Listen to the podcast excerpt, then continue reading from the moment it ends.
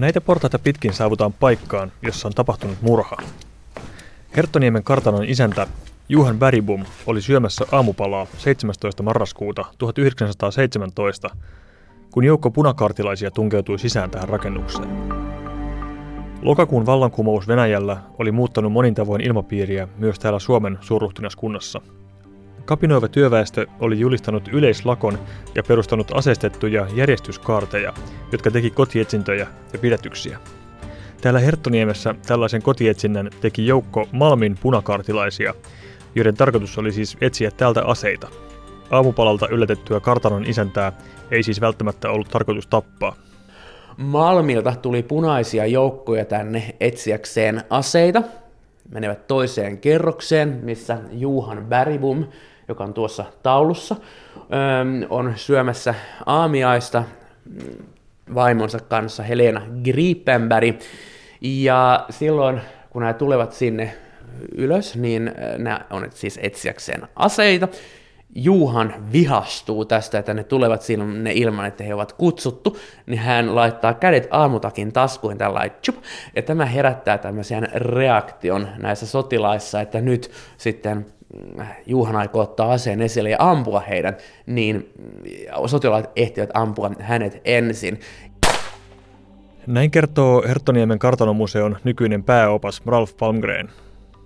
Me ollaan kierroksella Herttoniemen kartanossa, koska koko Itä-Helsingin ja oikeastaan koko Helsingin historiaa voi ymmärtää paremmin tutustumalla kartanoiden historiaan. Joo, tässä on tämmöinen kartta vuodelta 1795, joka näyttää, kuinka suuri Herttoniemi on ollut aikoinaan. Eli tässä on Roihuvuori, on ollut osa hel- tätä Herttoniemen kartanoa. Sitten osia, siis koko Itä-keskus, nykyinen ITIS, ja sitten toi osia Myllypuruakin on ollut osa Herttoniemen kartanoa. Suurimmillaan tämä on ollut tuhat hehtaaria, mutta siellä kun kartta valmistui, niin tämä on 800 hehtaaria. Tämä on oikeastaan semmoinen asia, mikä on hyvä pitää mielessä, kun nykyisessä Itä-Helsingissä kulkee Loihuvuoressa, Tammisalossa ja näin edespäin. Nämä on kaikki vanhoja kartanon maita. Ovat jo kyllä, että on ollut paljon suurempi kuin se nykyinen Herttoniemi. Ennen marraskuussa 1917 ammuttua Juhan Bäribumia täällä oli ehtinyt asua jo monta Helsingin historian kannalta merkittävää miestä. Viiaporin eli Suomenlinnan linnutustöiden johtaja Augustin Ehrensvärd sekä varaamiraali Karl Olof Kronstedt olivat näistä tunnetuimpia. Karl Olof Kronstedin historiankirjoitus muistaa maan petturina. 25. helmikuuta 1808 venäläissotajoukot tulevat ilman äh, sotajulistusta Ahvenkosken kohdalla, eli nykyisen Suomen alueelle, ja sitten rupesivat ampumaan kohti Suomenlinnaa, joka oikeastaan ei pystynyt vastustamaan tätä tulistusta.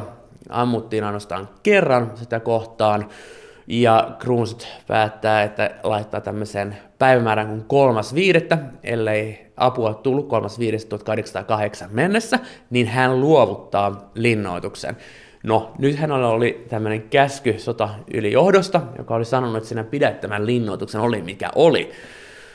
Ja hän menee suoraan tätä käskyä vastaan. Ja toinen asia, mitä hän myöskin teki, oli se, että hän ne olisi pitänyt tuhota koko saaristolaivasto, joka oli siellä talvehtimassa, mutta sitä hän sitten ei tehnyt, vaan hän antoi tämän ihan kunnossa tälle venäläisille Jan Pieter van Suhtenelille ja näin alkoi sitten Venäjän aika.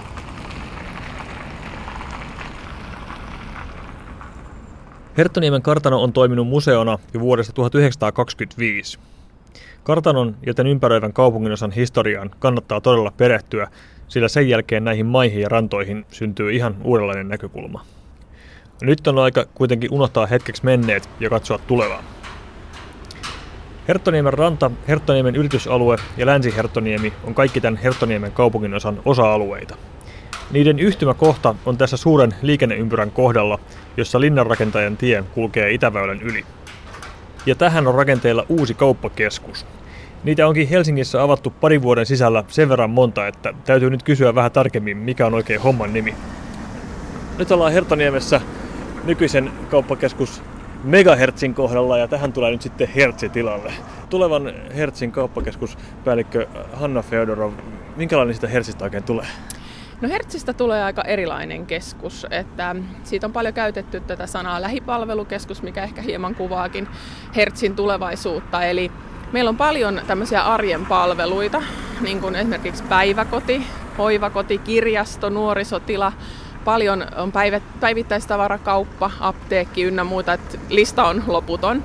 Eli vähän erilainen keskus, ei niinkään muotia, vaan niitä arjen palveluita, että pystyt samalla käynnillä hakemaan monta, monta asiaa kerralla.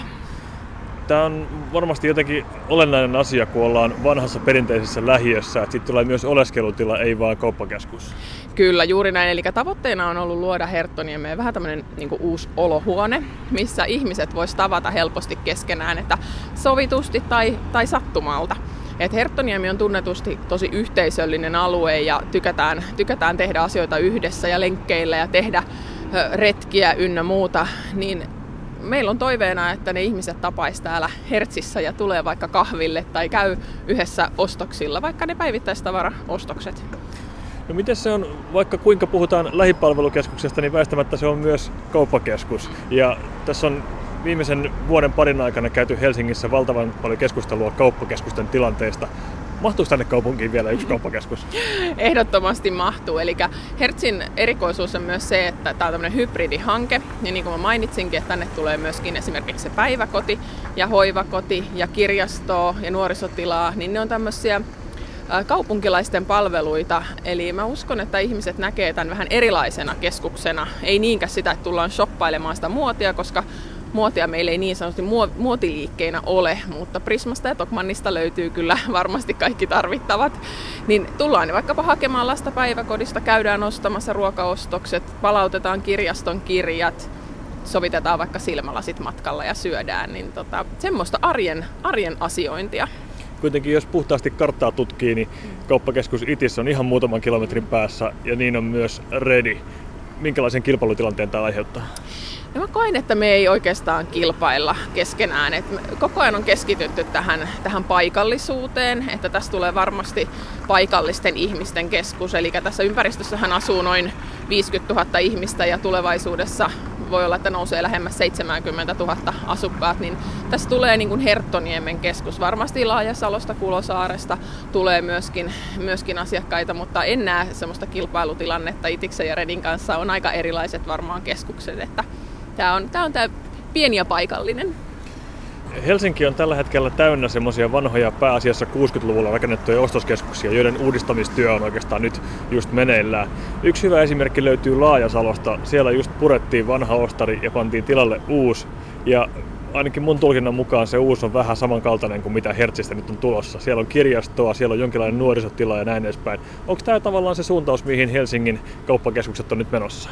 No mä uskoisin näin, että tämä on se tulevaisuuden kauppakeskus, että se ei olekaan enää sitä, että lähdetään kavereiden kanssa shoppailemaan tosiaan vaikkapa vaatteita tai koruja tai muuta, vaan tullaan niitä ihan arjen tavallisia tarpeita hakemaan ja hoitamaan. Että koko ajan onkin käyttänyt Hertzistä semmoista sanaa, että tulevaisuuden keskus, vaikka tämä on ihan sitä tavallista, mutta se on juuri sitä, mitä me ihmiset tässä arjen pyörityksessä tarvitaan. Helppoutta siihen, että me voidaan käydä Prismassa kaupassa ja palauttamassa ne kirjaston kirjat ja hoitamassa muita asioita ja sitten vielä syödä tosi hyvin, hyvin niin tota, tämä on, tää on arjen helppoutta parhaimmillaan. Kauppakeskus Hertsi aukeaa siis ensi keväänä. Tarkempaa päivämäärää ei ole vielä kerrottu julkisuuteen. Kävijämäärä tavoite on noin 4,5 miljoonaa kävijää vuodessa.